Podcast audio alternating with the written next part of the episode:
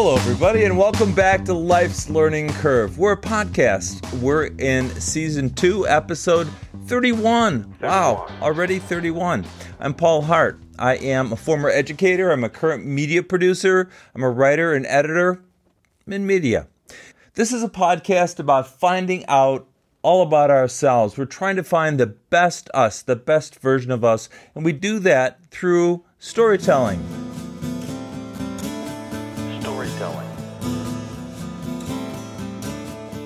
And today I'm glad you're here with us. You're in for quite a treat, a true story.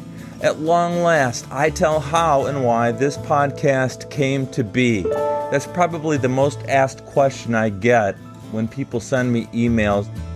What made you begin this particular podcast and this theme?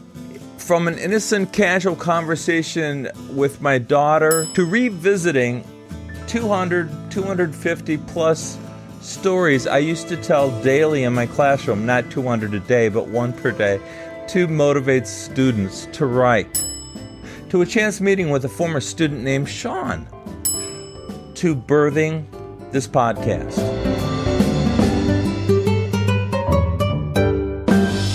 Question Did you ever experience something when you were with a group and then, when asked to retell the event that you just experienced, you found out that everyone's story was drastically different? Well, the way I For example, when an older man it, was driving his car recently on Main Street, he jumped the curve and drove into a group of people on a nearby sidewalk. A local policeman took statements from all the people that were there on the sidewalk.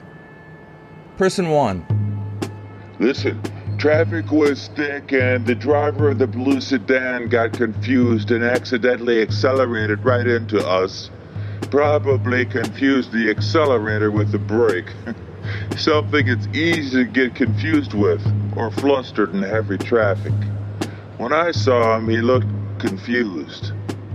Person two Oh, you could tell he was like a crazy man. He hates people. You could tell just by looking at him. He's got problems. You could see it in his face. He just jumped the curb and went right at us. Person three If I hadn't yelled, look out, everybody would have gotten hurt. It was a good thing I was there to watch the traffic. That's kind of what I do in life. I'm there to help others. Person four I was minding my own business, and this man, he was in his car and it jumped the curb. It drove right at us. He attacked us with his 4,000 pound vehicle. He looked really angry. You know, most people are really angry these days. And finally, the last person interviewed by the policeman was witness number five. Traffic wasn't really heavy. I saw him go up and over the curb, and I felt bad for that older man. He looked confused and he's dazed. The reality was the older man had a heart attack. And the truth was he had lost control of his vehicle because of that. The different perspectives of the same narrative, when retold, can show a lot about a person and a lot about their character as well. In today's episode, we retell true stories to explain our learning curve on life and why my perspectives and my expectations created this podcast, plus a whole lot more. Let's go. This is Life's Learning Curve. I'm Paul Hart. Episode Silent Writing, a Legacy. Stand by. You know, recently I had a conversation with an old pal I've talked about on the podcast before, Sam. He's a video producer and a friend, and we used to mentor each other as we were starting out. Incidentally, that was Life's Learning Curve episode Worst Possible Choice, if you want to look it up. Sam, if you know him, is a very organized, structured, a tidy man who could spend the entire day organizing his upper right desk drawer. desk needs cleaning out. It was just him. That's his way. But most definitely a creative type as well. After Sam and I talked for a while, it was obvious that Sam was struggling with something. It was for him an existential crisis, his own personal one. Sam told me, It's just not how I expected my life would be, Paul. Now, existential crises are these moments in life when you question whether your life has meaning or purpose or value. Sometimes this is tied to life's repetition or depression or inevitably negative speculations on your purpose in life. For example, uh, if one day I'll be forgotten, what's the point of me doing all my work? It's a major focus of existentialism. Why am I doing this if it doesn't really matter anyway? So I responded to Sam by saying, What did you expect, Sam? Really? Sam thought for a moment and then he told me this. I suppose this sounds kind of stupid, but I suppose I thought there'd be more of a narrative arc. we both broke out laughing, and it was a good, healthy laugh, and Sam needed that. Now, why did we laugh at that term, narrative arc? Not everybody uses that in conversation daily.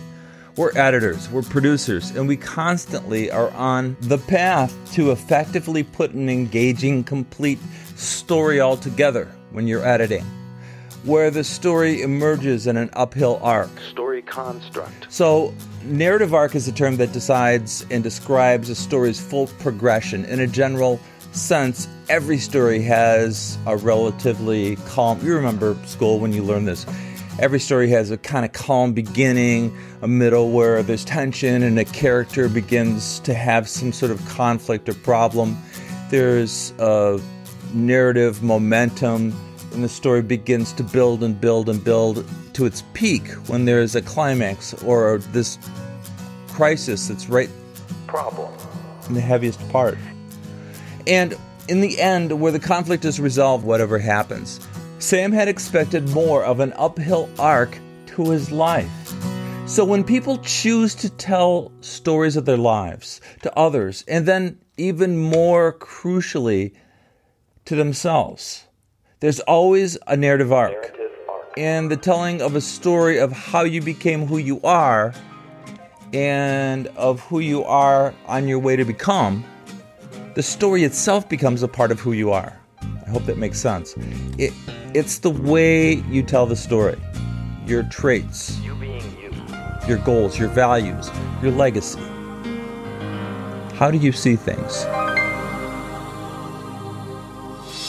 You know, the most asked question, I, I, was talking about this as we just opened. The most asked question that I get from everyone about this podcast is what made you decide to do this? Why this podcast? if they have the time, I tell them to have a seat. I retell my abbreviated form of the story. First, it was a new car that brought me back to the magic of sound recordings in the theater of the mind. Satellite radio came with my last car, and as I scanned the umpteen channels that I could choose from, I was looking at music and sports and talk radio. I found this unique channel called Radio Classics. These were old radio shows from the 1930s through the 1950s, sometimes early 1960s.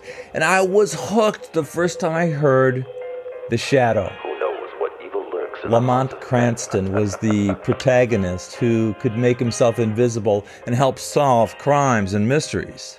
Nice. Another was called, it was a serial, it reoccurred every few days, called Yours truly, Johnny Dollar. He kind of had that voice. I was out in my car waiting for something to happen when the old 1940s voice. Johnny Dollar was a gumshoe private investigator, and as these shows all unraveled, I could picture all of it in my head. The comedy shows of the Jack Benny program, Oh, and another called Fibber McGee and Molly, who lived on the street called Wistful Vista Lane.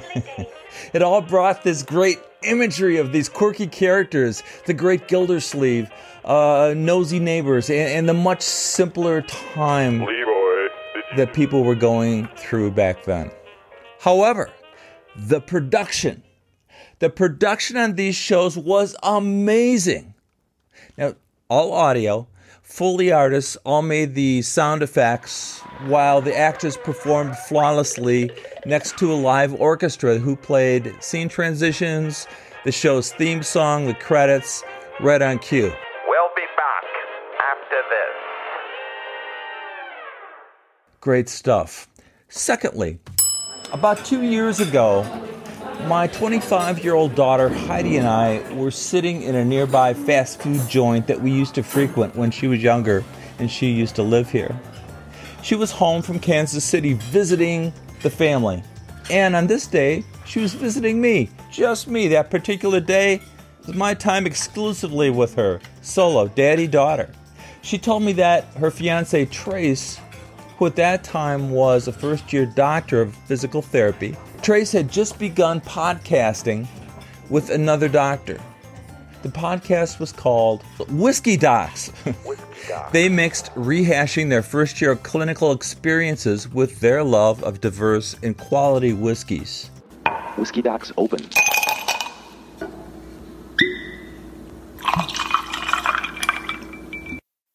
Cheers, everyone. Glad you could join us for a conversation over some drinks. We're a couple of doctors of physical therapy, and we plan to have a cocktail or two while going through some cases. Wow. Immediately, I loved that premise, and I could see an audience for that podcast. Somewhat select, but still a large audience. The producer and me really liked and envied that premise and the idea of audio only, just like satellite radio. After 30 some years producing video, imagery, and storytelling, this was a throwback to the value of just the spoken word in long form, not a three minute YouTube video. I never thought that audio, audio, especially in long form, I would ever see it return in my lifetime. Now back to the nearby fast food joint. Heidi and I ate our ice cream as we talked about her social life and also her experiences on the road, doing training, and consulting for a large national medical firm. As I finished my uber creamy chocolate milkshake, I asked my daughter what her days were like at the medical firm where she worked. Large group of 20 somethings, people her age. She explained the culture of the large business and how it fostered a really positive mental and physical workday for each person. And that was a good thing. Heidi and her co-workers were expected to be at work on time, put in the hours, and they did. But also, if they worked out at the company gym and ate nutritional food from the cafeteria, they were given extras, perks, you know, money at times maybe other times prizes, things like that. I really don't know. I think it was more like money. But there was one other thing that Heidi and her coworkers embraced. For one hour every day, they got to listen to a podcast. Thanks for tuning in. You're listening to Podcast Sugar Beat America. I'm your host, Benjamin Lemming. So, what's happening this week with Sugar Beats? A podcast, huh? So, for one hour a day at work, we listen to podcasts audio only, right? Podcast? Um, yeah, only audio. They don't necessarily have to be only audio, though. Do the podcasts have to be instructional about work, or can they be about anything? They can really be about anything. Um, they really just get our minds off of our mid afternoon brain crash that we're having, and it makes us all more effective after that break. So we work more with focus. So breaks are key in podcasting to fill the break. Well, what do you find yourselves listening to? What podcasts? Um, my coworkers and I really bounce podcasts and recommendations off of one another.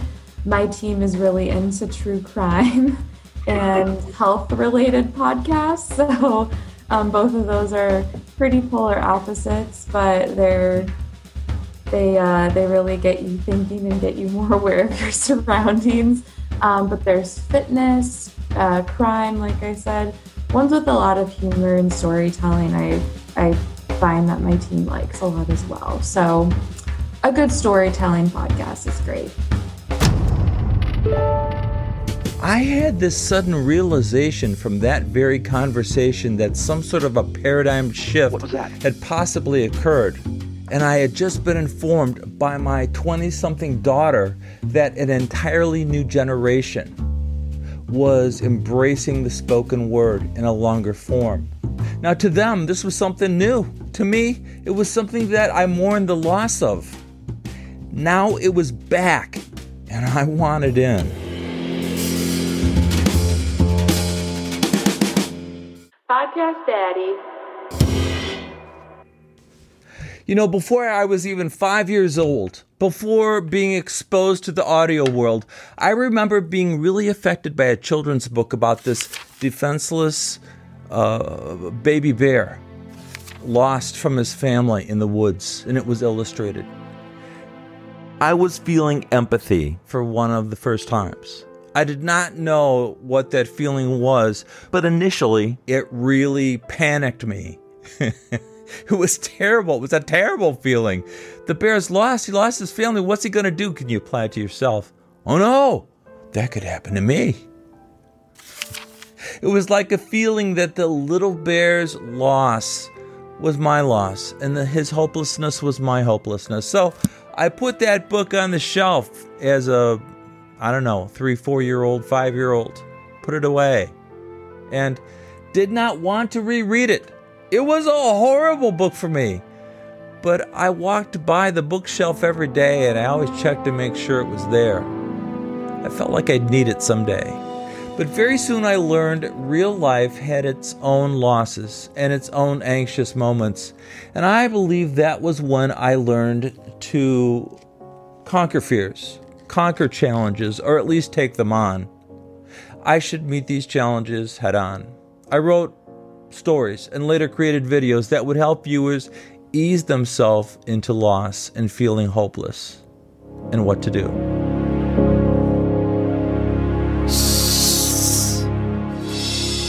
I mean, back when I was a kid around age 12, my friends and I would visit the local uber cool, newly rebuilt downtown library in town. We were pretty rocking kids, huh? Where they had about eight record players with headphones, very clean. it was state of the art for the time.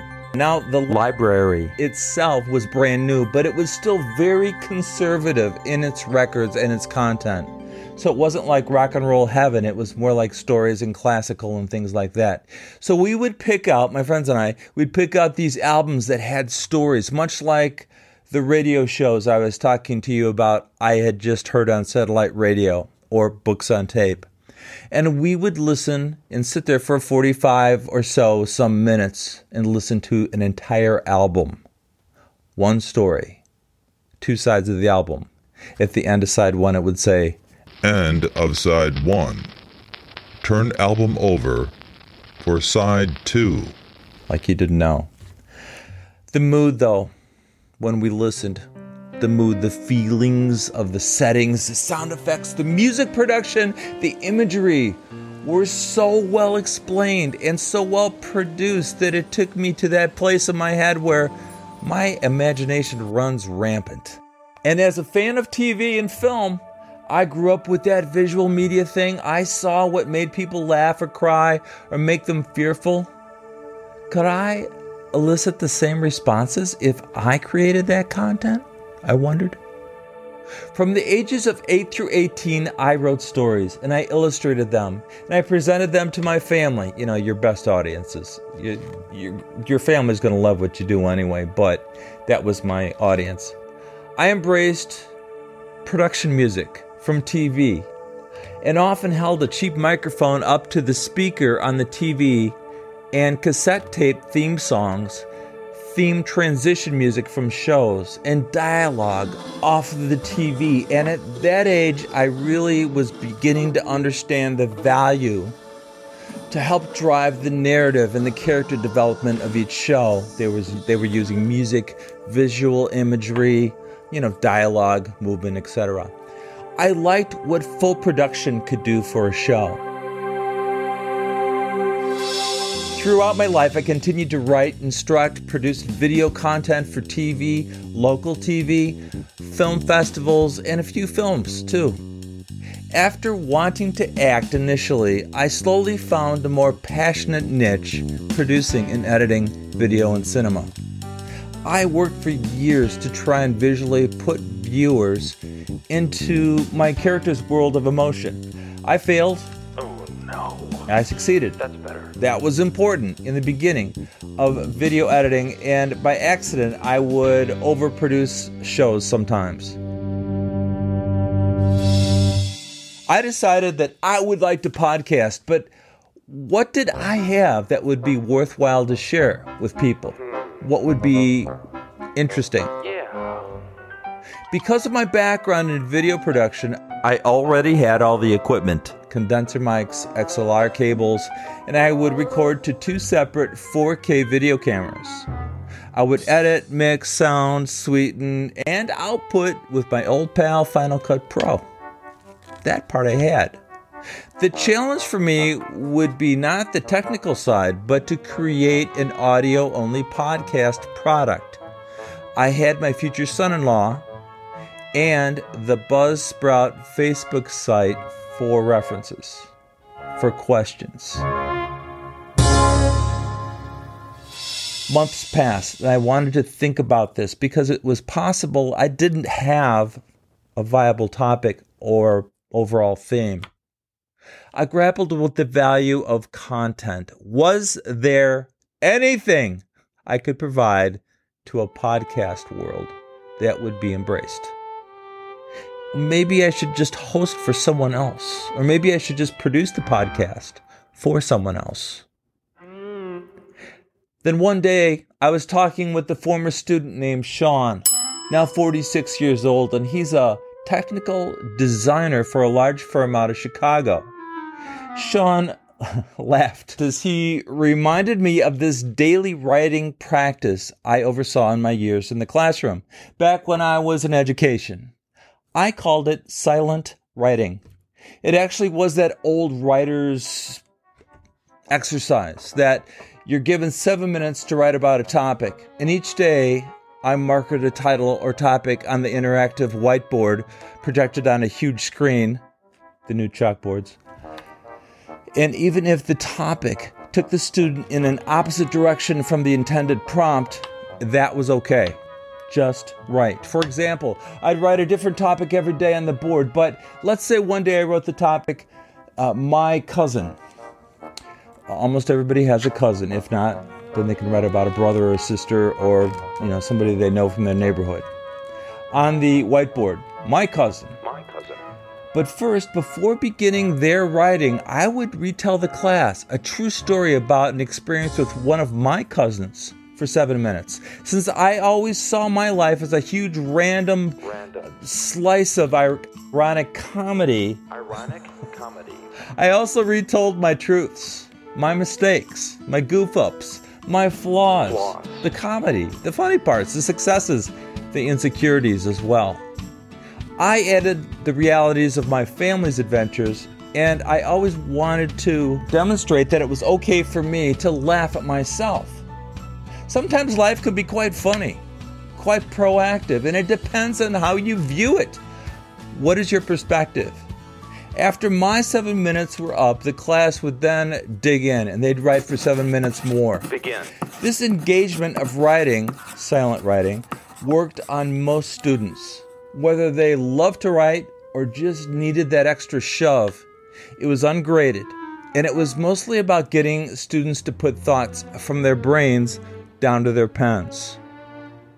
After one week passed, I would read back what the students had written the week before. Read backs. If it was too private, I had the students write, please don't read this to the class, and I respected those wishes. Read backs. See, at first, many of the students fought the daily writing that I had requested they do until we began to share the readbacks. The students saw what others were doing and how their writing got a laugh or a tear or got them attention. And for many of the very quiet students, this was their chance to shine and stand out. And they did. As I read back these writings each day, something unexpected happened that first year I tried this. And this unexpected thing happened each year in the classroom. It had mostly to do with the readbacks. Unexpectedly, each child began to understand how we were all so similar. so full of sibling squabbles, so full of humanity. It was full of good humor. We laughed. We laughed and shared openly with one another. Students do love to share. They do, but it's kind of embarrassing to do that. Normally, they weren't given such a safe format like this one, where their writing was actually read back to their contemporaries, just that group, just that class. It was ironic, but this was where my classes bonded. Every year after that, I started doing this about year three of a 35 year career. I did it every year. It was through this daily ungraded writing process we all began to know each other a little bit better. I knew the kids better, they knew each other better. It was almost like a brother sister sibling relationship thing. Very little reasons to be embarrassed. Because if I was telling things about me, not horrible things, but just, you know, general day to day goof up things, you know, they would share their content as well. So sharing nonfiction student writing became the most popular part of each and every school day. These were stories about how they were becoming better people, not just by writing, but by journaling sometimes, their own personal learning curve of life. Many classes became a lot like families because of silent writing. It's true.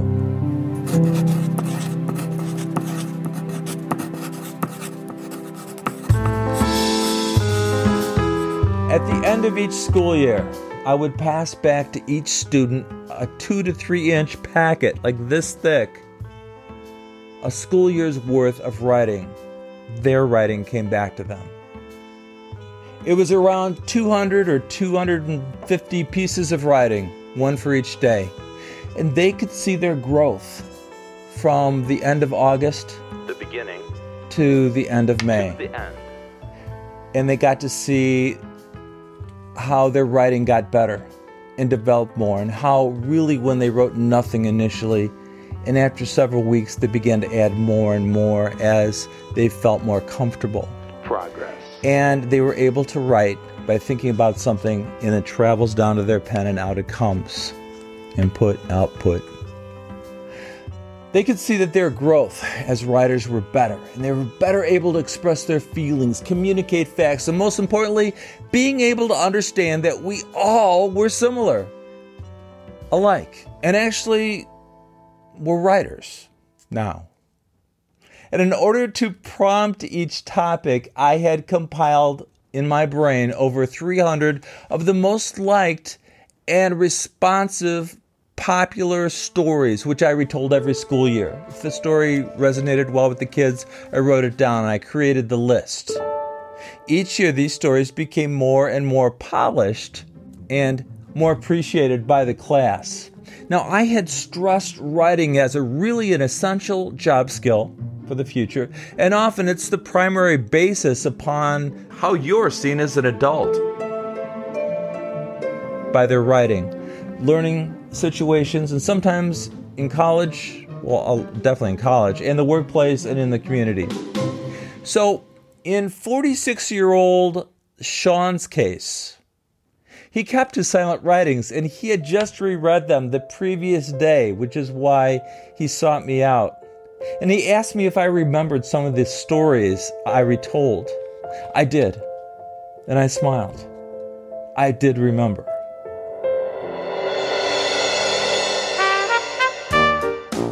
These retellings of stories were true about my life's journey to become a better me. And I'm still working on that. and as time passed, Sean's shared with me, he said, Mr. Hart, your stories in class and the perspectives were so positive for me that for years after school got out, that school year where you were my teacher, I remembered some of your stories and they always made me smile and relax when I thought about them. They made me forget about my troubles. When I entered the U.S. Army, I took that state of mind from your classroom and I took that attitude with me to the Middle East. I gotta tell you, Mr. Hart, I felt terrified most minutes of every day. But somehow I channeled the mood I channeled, channeled the attitude of the silent writing readbacks he used to do, and it got me through some intense trauma. A couple stories just cracked me up. So my buddies all thought I was nuts, smiling all the time. But you know, this was my life. Sometimes live or die moments, facing my time in the army with a upbeat can-do attitude. Now these days, I take your stories to work. Just to get through the fact that I'm working with apprentices. Sean had taken my intentions way beyond learning to write. You never know how you will affect someone. You just don't. Sean's conversation with me really made my day because words, if used properly, can keep your state of mind in check. And I told Sean that I had retold these stories for over 35 years in the classroom. And I smiled because it was then that I knew it was the moment. I knew that at last I had my podcast. It would be a story based podcast retelling how we became the best version of ourselves, based off of the daily story retelling, silent writing. It was like I had 35 years of rehearsal for this podcast. Legacy. Life learning curve equals silent writing. I recently attended a friend's funeral. His father had died, and as his oldest sister got up to talk, I realized that all of the recollections that she had were not about her father's life, but just from the time she was born until present day. And I thought about that. Father's life really did not start, it did not begin when she was born. There was so much more. Our life is a journey of good and bad, success and failure, ironic and surface value reality. She had only known her father during her lifetime. Some stories need to be passed down to the next generation, and I thought to myself that it was a shame. She never knew her own father existed before his birth, that he had probably laughed and he cried and he learned and he had adventures on his own. I wanted to make sure that my podcast, this podcast, would have all the elements of me prior to my own children's birth. Seeing that this is our 31st show, I haven't even come close to sharing what I call the best of life's learning curve. It's magic, it's tragic, it's all still there. And I'm sure my 26 and my 22 year old young adult children feel like I've shared too much already, but I'll tell you this they'll know more about my struggles, my challenges, my faith, my humor, my love for life, thanks to this podcast, long after I'm gone.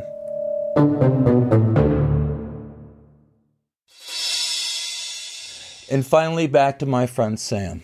Remember at the show's open, I was talking about Sam was struggling with this existential crisis? It's just not how I expected my life would be, Paul. He told me. If one day I'll be forgotten, what's the point of me doing all my work? I just reminded Sam that as an editor, he and I both, we build fiction stories that often surpass reality, they surpass real life. We build in the emotion, we build in the tragedy, the love, the happiness. We upscale the crisis, the conflict. We create a resolution. If you do that enough times in editing, you certainly begin to wish for a better realized life. It happens to me as well. See our Life's Learning Curve episode, Can't Explain Paradise, for more on that. Whoa, what do you do, Paul, when this happens? Well, Sam, it's different for me. It's different for everybody, I imagine. I usually sit down and write. Some of my best stuff comes out when I'm having an existential crisis. I told him. There was a pause, and then Sam said, Okay, okay, I, I think I know what I need to do. And a smile spread across Sam's face. It was broad What is it, Sam? What are you going to do? And Sam boasted and said, I'm gonna go clean out my garage. Yeah. And so we did. One of a kind, that Sam.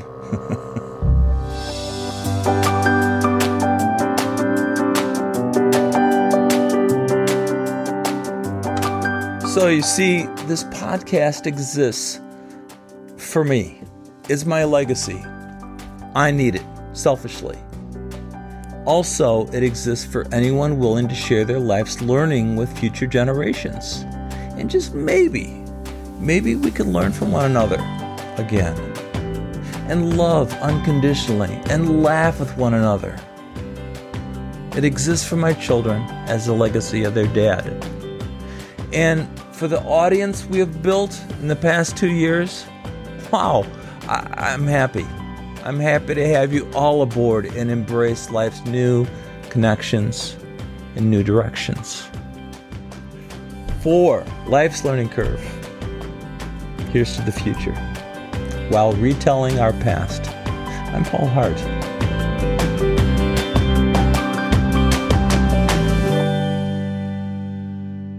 Subscribe to Life's Learning Curve at lifeslearningcurve.org and leave a review on Apple Podcasts, Stitcher, or Podchaser.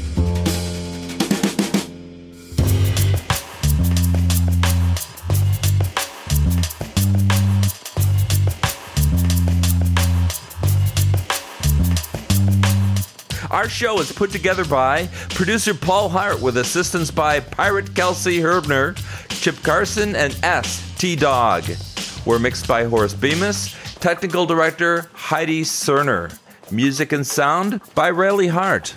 On this show, special thanks to Sam Rambuno, Heidi Hart, and Sean Bruner for the inspiration. Some names and voices were changed for entertainment purposes. Dr. Trace McClintock's podcast, Whiskey Docs, can be heard on Spotify and Apple Podcasts, and almost everywhere else podcasts can be heard. Hey, but find us here at Life's Learning Curve at our website, lifeslearningcurve.org. Help us grow and continue by liking us on Facebook. Listen to us where you're listening right now and practically everywhere else podcasts are found. For Life's Learning Curve, episode 31.0 Silent Writing, a Legacy. I'm Paul Hart. We will be back soon with more from Life's Learning Curve. We're clear. We're clear. We're clear.